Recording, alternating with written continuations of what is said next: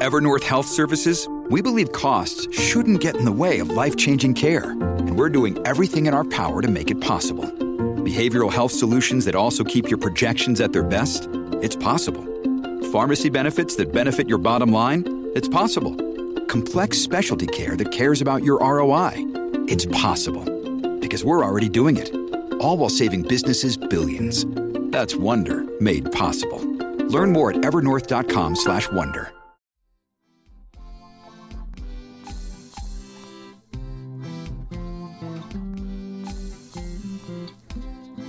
Hey, welcome to this week's Bald Head Bible Podcast. And I'd just like to encourage you, if you enjoy this podcast, to please consider supporting us. Go to our Patreon page at patreon.com forward slash baldhead Bible. And there you'll see different levels that you can support us at. It isn't much. I'm not trying to get rich off of this or anything like that, but you can support us for the mighty amount of $1 a month. $1 a month, which comes to $12 a year. And what do you get for that? Well, you get access to the Baldhead Bible Podcast after show, Waxing the Dome. It's a 10 minute show where I'll be talking about various things, and I'll probably be number one, talking about extra content that I wasn't able to get at about the character for this week, and I'll throw in some things that I just ran out of time to talk about and wasn't able to fit in the show. Or, or number two, I'll be interviewing some really cool people, some theological friends I have or pastoral friends I have who can give us some insight on the book or the character we're going through that week. Or finally, I'll just interview some really cool people that are just fun to meet. Or maybe I'll just chat about stuff. But it's just for supporters of the podcast. It's going to be a 10 minute show. Our premiere episode is free. So check it out Baldhead Bible Podcast after show waxing the dome. But starting this week, it's only going to be accessible to our supporters. So for a dollar a month, you get access to this 10 minute after show podcast, which will be a lot of fun. But if you want to go higher, you can support us for $3 a month, and there you get the after show waxing the dome as well as a sticker. We've created some Baldhead Bible merch, if you'd like to look at it that way, and I will mail you a sticker if you join for $3 per month. And our highest level is $5 a month, and there you get the Baldhead Bible podcast after show waxing the dome. Plus, secondly, you get a sticker. Plus, thirdly, you get the ability to download a PDF and it'll be a series of questions that you can use to think through the story in the podcast. You could use these questions as a way to have devotions with your family or use it with your Bible study group. And I'll try to throw in, if I can, a little crossword puzzle that maybe your kid and you can fill in as you listen to the podcast. So, you get that if you join at $5 per month. So think about supporting the podcast. You can support us again easily for $1 a month. It's called the Buzz Cut. Or you can join us at $3 a month, which is called Shaved. You're getting closer to the bald goodness. And then the highest level, $5 a month. And that's called True Baldy. You have reached true bald head Bible perfection. So I'd encourage you to think about it. Um, it costs me some money to put this podcast on, but of course, you don't have to join at all, and you can just listen to the main podcast, which will always be free. And I want to get the message of the Bible and the excitement of Scripture out there. So do not worry, that will always be free. But if you'd like to think about supporting us, go once again to patreon.com forward slash baldhead Bible, or just go to patreon.com and search baldhead Bible. And I hope you enjoy this week's episode.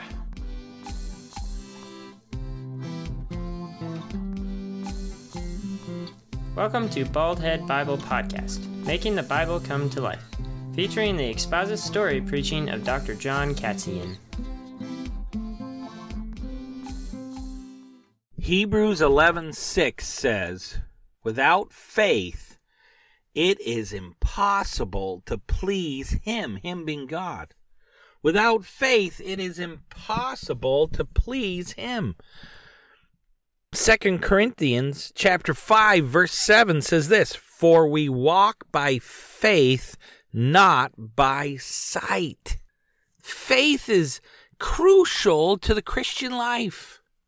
Faith is crucial if we are going to live properly before the Lord, but man, faith is so hard to live by.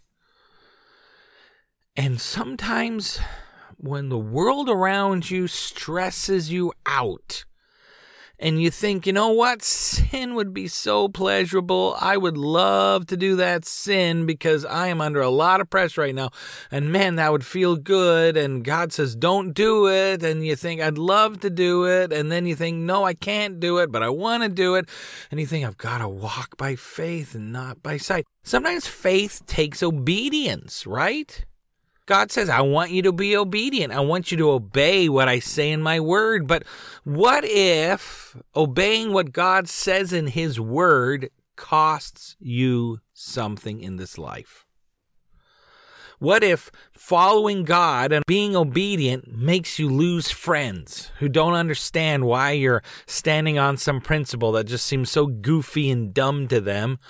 But you know, the Bible says to not do this, but your friends want you to do this, but you feel like I can't do this. If I say no, it's going to cost me. And the world says it's okay. The world says everything's great. Just do it. That takes faith. To say, in this moment, I'm going to walk by faith, not by sight in this moment, I'm going to have a faith that pleases God and I'm going to obey. But man, those moments are hard to live by. And I just want to encourage you today if you are that person right now, because sometimes it's easy to walk by faith when the sun's shining, when everything's going great, when your bank account is full, when everybody loves you and your name and they say great things about you. It is easy to walk by faith, but if you're in that boat where you realize if I'm going to obey God here, it's going to cost me, do I walk by faith and trust God more than my circumstances? Maybe if you're in this boat where you feel like I have faithfully pursued God all my days, and all I've gotten right now is bad stuff. I, I, just feel like I've had the world dump on me, you know, and it's just horrible. Things are bad. This is not good. I don't know if it's worth it to walk by faith because it doesn't seem to produce joy or pleasure in the moment. It's all work and pain. If you're in that boat, I just want to encourage you man, have I got a story for you. And it begins when we meet a character in 1 Samuel chapter 1 and her name is Hannah. Now, I like to call her Mrs. Palindrome because her name is spelt the same way forward or backward, you know? She's a palindrome. Hannah? Hannah. But anyway, we meet this woman named Hannah. And Hannah is a godly woman, and she is married to a man in 1 Samuel chapter 1 whose name is Elkanah. Now, Elkanah and Hannah are living at the end of the period of the judges. So, right now, culturally, things are not good if you want to live for the Lord. Everybody did what was right in their own eyes. People chose to do their own thing. The culture around you said, hey, just party, don't live for the Lord, everything's great, everything's wonderful, do your own thing. But Elkanah and Hannah, it seems like we're totally different. They were making choices to follow Yahweh. One reason we know that is because it says that Elkanah was a man who followed the Lord and who would go to the temple the required three times a year. He would head up to the temple for the celebrations and the festivities, and he would honor God by obeying his word and going up to the temple. I mean, this is a sign that this is a godly man. And Hannah would go along with them and they would go up there and they would celebrate and talk about the wonders of Yahweh and thank him for all the benefits they had given him.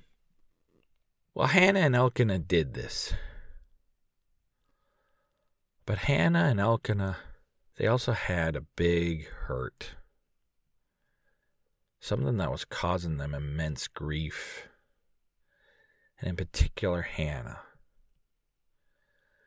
And that great sadness in their life was that they couldn't have kids. It was a great tragedy to the Jewish mind to not be able to have children. Mean, you were commanded of the Lord to go forth and multiply, and when you couldn't have kids, they often felt that they weren't blessed by God. Some people would even say you were cursed by God, and that's what their culture told them. It wasn't right. They needed to trust God and that God is good. And the Old Testament is full of a loving God who's merciful. And it's not your fault that you don't have kids. But they considered it such a blessing to have kids that when you weren't able to have kids, it was a great hurt. Well, there was so much pressure in that culture to have kids that many men during this time took a second wife. And clearly, what happens here is Elkanah loves Hannah. You can tell Hannah is his true love, but Elkanah, he listens to the culture around him and he marries a second wife. Her name is Peninnah. So he has one wife named Hannah and a second wife named Peninnah and he has the second wife to hopefully through her produce kids. Well, guess what? Peninnah, she produces lots of kids for Elkanah. They have lots of kids together, and she has child after child after child. And Hannah, when she sees this, I can't imagine the hurt it must have caused her. And it says that they would go up to the temple. And it says that as they went up to the temple to celebrate three times a year, Peninnah would provoke Hannah grievously and would try to irritate her with the fact that, hey, I'm the one with all the kids, all the sons, and all the daughters. And how many do you have, Hannah? Zero. And I think it even came out more because in many of the festivities, the mothers were celebrated for their children and they would get more food and more gifts. And Hannah, who's trying to live righteously, didn't have anything. And it said that Peninnah provoked her grievously, irritated her, went out of her way to hurt Hannah. Not physically, probably, but emotionally, and lorded it over her. Now, clearly, Peninnah did not have a good character. And I don't even know if she was truly following Yahweh, but I wonder if Hannah looked at this situation and looked at Peninnah and said, Look, you are not a good person. You are not living by faith. But the Lord seems to bless you with kid after kid after kid. And here I am, Hannah may be thinking, and I am trying to live by faith. And I'm trying to do what's right. And I don't get kids. I do not get blessed. Why is that? And I want to say, isn't that true for a lot of us today? You know, you try to live for the Lord, and then you see people who aren't living for the Lord, and they seem to be better off than you. And God seems to be blessing them. One of the Psalms asks, Why do sinners prosper and righteous people suffer? It's not fair. And that's when you can quit living by faith. You know, you can say it's not worth it. If, I mean, look over there. Frank gets everything he wants and he's not living for the Lord at all. I'm trying to live for the Lord and man, I am getting dumped on over here and I'm just going to quit it. I'm just going to join the world. I'm going to join what he's doing because it is not worth it. Well, Hannah could have said that. And it says in this passage here that Hannah would often weep bitterly. I mean, it took its emotional toll on her. But she was a person of faith. who didn't give in to circumstances. And I wish I could tell Hannah, hey, don't give up because great things are about to come. And if anybody's listening to this, I want to say don't give up, don't get discouraged, keep walking by faith. Because remember Romans 8:28, all things work together for good. You have a loving, awesome God who's working behind the scenes on your behalf to accomplish great things for you. You don't know the end of your story. Don't give up. Don't give up, Hannah. Well, Hannah does not give up, but man, does she weep bitterly. And one time, Elkanah, being the genius that he is, sees Hannah crying and he goes to her, Why are you weeping bitterly? Why are you crying? Am I not more, more valuable to you than ten sons? Because one thing Elkanah would do when he would see Peninnah lording it over Hannah and all the food she got at these festivities, well, it says that Elkanah went out of his way to make sure Hannah got a double portion. So if Peninnah got one steak, Elkanah would make sure Hannah got two steaks at this party. Peninnah got one Xbox, he would make sure that Hannah got two Xboxes. I don't think she'd like an Xbox, but he made sure that his wife, Hannah, his favorite, got a double portion of whatever Peninnah got because he felt so bad. Well, I keep thinking if you cared for her that much, why did you marry the second wife in the first place? Clearly, this goes against the Torah. Clearly, this goes against the model for marriage set out in Genesis from the beginning. God said marriage is between one man and one woman for life. So, why, you, if you love her so much, Elkanah, why did you marry this other woman? I think he's given into culture. And he's in the time of the judges where they weren't really aware of what the Bible said, or they chose not to be aware, and he took half truths and sort of did his own thing, but it was wrong. And I keep thinking, if you truly loved her, why did you do this in the first place? Well, one time they're up at the temple, and it says that Hannah was grieved to the soul, and she was weeping bitterly it says she was deeply distressed. And I keep thinking, this is one moment. Think of over the years how deeply distressed she must have been seeing Peninnah rewarded with kid after kid and, and being celebrated at the temple and how deeply distressed she was year after year.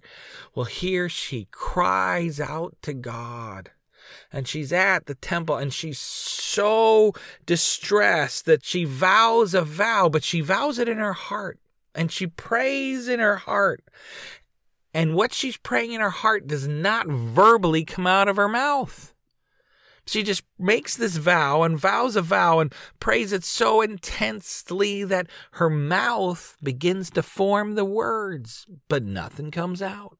She's weeping and she's crying and she's forming these words and she's silently crying out to God this vow that she's made. And she's sitting on the ground, maybe away from her husband. It says she gets up early. She goes to the temple and she just weeps and cries out to God. And it says at that moment, Eli, the priest, is walking along and he sees Hannah just intensely weeping and her lips forming words, but nothing coming out. And Eli goes, Hey, hey, what are you doing being drunk here? You have got to stop drinking that wine. What, what are you, drunk? Now, I think number one, this must have been something that Eli the priest had seen multiple times before. Remember, this is the time of the judges. People should not have been drunk in the temple. Well, they would come up to these feasts and they would overeat and they would overdrink and they would get drunk and they would get obese and fat and all these horrible things that shouldn't be. But they didn't care about God, they just cared about themselves. And it's sad that this is something Eli saw and instead of seeing a woman who is intensely crying out to God, he thinks she's drunk. And Hannah goes, No, chief priest, whose name was Eli. Eli, no, you are the chief priest, and I want you to know I am not drunk. No, I didn't drink wine. I'm crying out to God. I'm making a vow to the Lord. I, I, want Him to hear my distress. I am crying out to God. Now, what is this thing she cried out to God? What is this vow she made? Well, it says there in 1 Samuel chapter 1 verse 11 that she vows to God, "O Lord of hosts, O commander of the angelic army, please I need your help. Please, Lord of hosts of strength, of valor, O Lord of hosts," she cries out. If you will indeed look on the affliction of your servant and remember me, and not forget your servant, but will give to your servant a son. Lord, please, Yahweh, commander of the army, give me a son. If you will remember me and give me a son, I will give him to the Lord all the days of his life, and no razor shall touch his head. I'll give him back to you, Yahweh, and no no razor shall touch his head. Hannah is saying, If you give me a son, I'm going to put him under a Nazarite vow and I'm going to give him back to you. Now, a Nazarite vow was something that a Jew could do to show, hey, I'm in allegiance to God. In fact, I'm going to go under a Nazarite vow for a period of time. And some of that time was during that time, you couldn't cut your hair it would grow long. You couldn't have any products produced from grapes. You couldn't touch a dead carcass or a dead body. They had some strange rules, but ultimately you had all these rules during a period of time. And then once that period of time of mourning and fasting, of saying, I am yours, Lord, you would then go back to your normal life and continue serving God. But it seems like Hannah is saying here if you give me a child, I'm going to put him under a Nazarite vow from birth for the rest of his days. There's only two people in Scripture who were under a Nazarite vow from birth that was Samuel and Samson. And Hannah is saying, if you give me a child, he's yours. He's going to be under a Nazarite vow. I'm going to give him to the service of the temple. I'll give him back to you, Lord, if you give me a son. Man, this is a vow. I mean, that would be intense. And it was so intense, like I said, Eli, the chief priest, thought she was drunk. And when Hannah explained it, he said, I see you've been pouring out your soul before the Lord. Go in peace. May the God of Israel grant you your petition. Well, Elkanah, Hannah, and Peninnah head back home. And it says a couple months later, Hannah is pregnant. It says that God remembers her and she gets pregnant, and nine months later, the Lord of hosts helps her give birth to a son. Elkanah and Hannah together have produced a son with the blessing of the Lord. God was behind it the whole time. They give birth to a son, and Hannah names him Samuel, which means God has heard. God heard me. Some people think that must have been 10 plus years that they'd been trying for a kid. And I don't know if it was that long, but it was a long period of time. And think about all the times she might have made that vow earlier and nothing happened. Maybe think about all the times she'd cried in distress over and over again to God. But finally, this time, God heard. Yay! Thank you, Lord. And she raised Samuel and it says that one day Elkanah said to Hannah, Hey, we're going up to the temple. You better bring little Sammy with us. Let's head up. And Hannah said, No, I, am going to stay here with little Sammy. We're not going to go up to the temple until he is weaned, is what the Bible says. And basically, what the word weaned means is Samuel is able to eat on his own. Whenever Samuel got to the point where he could drink his own juicy juice or drink his own milk out of his own tippy cup, and he didn't need to have his mother's milk or have his mother feed him with a bottle, when he was able to eat his own food and walk around and do his own thing as a little boy, then he's weaned, then he's ready to be given back to the temple. And Elkanah's like, hey, that sounds right. And it seems like in Jewish culture, a child was usually weaned off his mother's milk by the age of two or three. So for the next two or three years, Hannah got to spend time with Samuel. And I wonder what she was thinking, you know? This whole time she's spending with Samuel, but I wonder if she thinks, this time goes so fast because she knows at the end of three years she's going to have to say goodbye to her little child. And I wonder with every little advancement, she thought, hey, don't grow up too fast because I literally am going to lose you.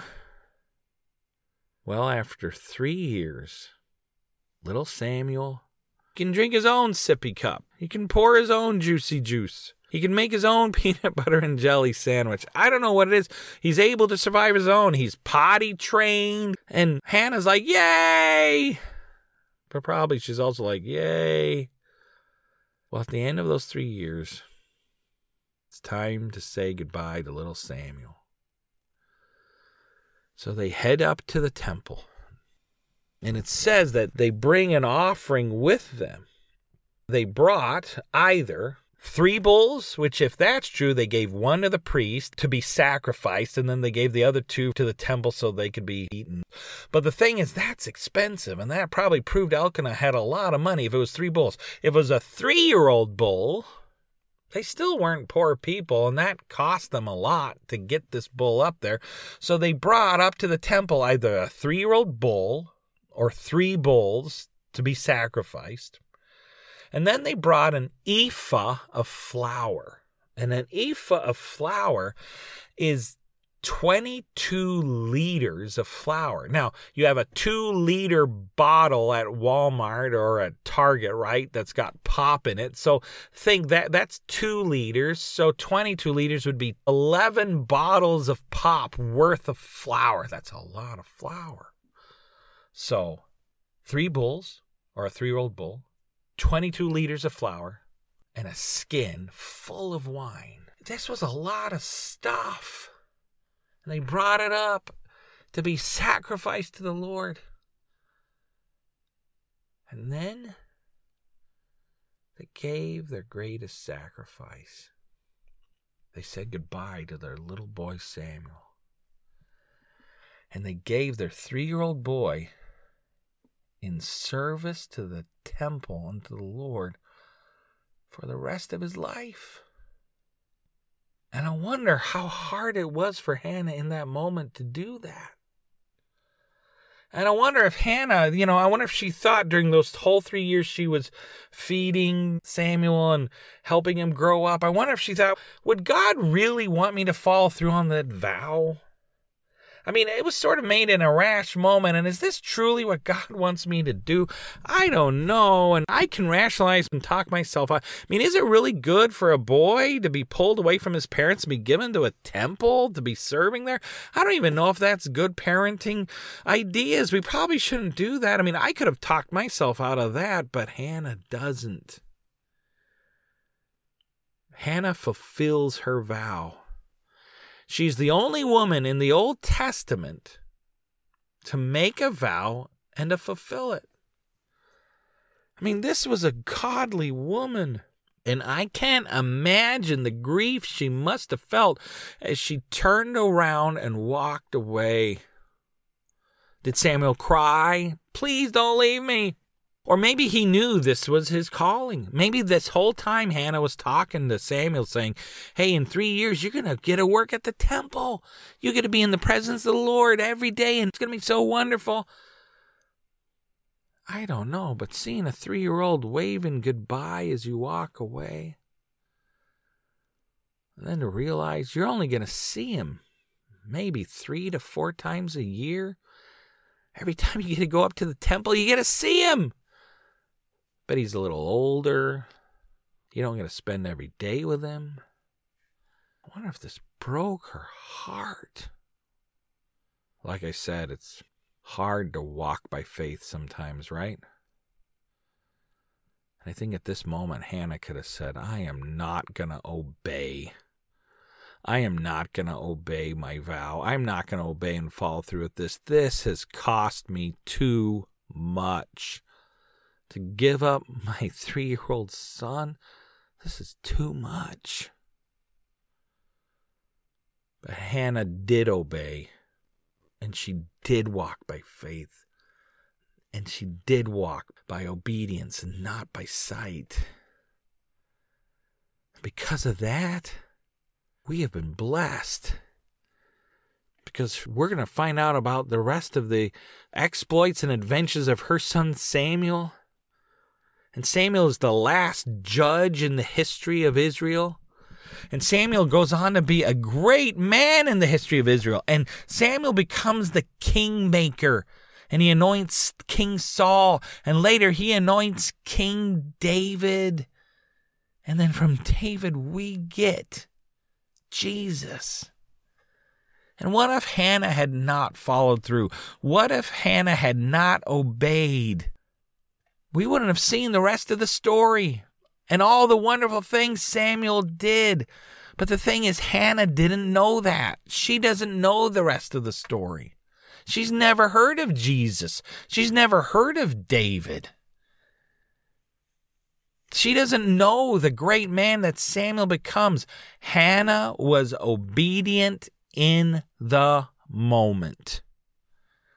And I think that's all that God asks of us every day is to be obedient in the moment, to walk by faith in this moment, trusting me that I am a loving God who will fulfill Romans 8:28 and I will turn all things to good if I just walk by faith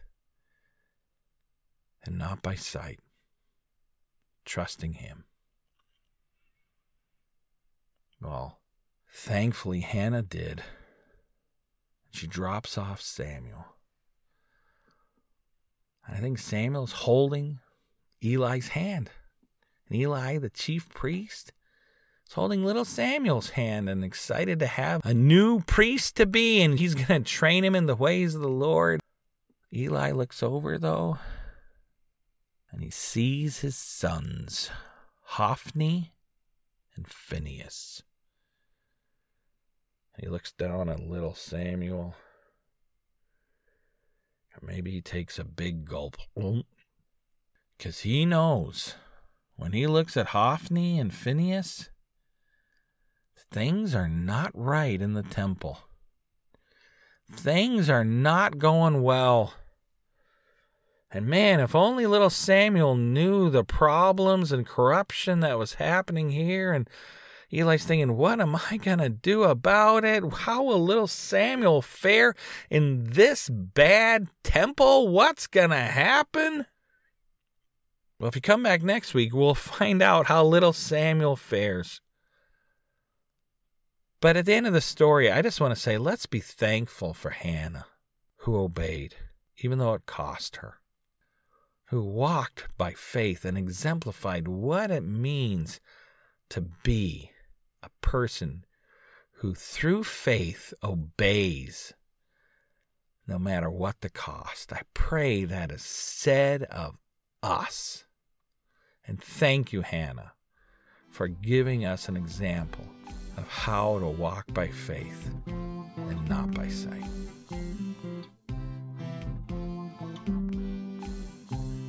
Thank you for listening to Baldhead Bible Podcast. If you have any questions or comments, we would love to hear from you. You can comment on our Facebook page or email us at baldheadbible at gmail.com. If you would like to support this podcast, please check out our Patreon page at www.patreon.com slash baldheadbible. Baldhead Bible Podcast, making the Bible come to life. New episodes added every week.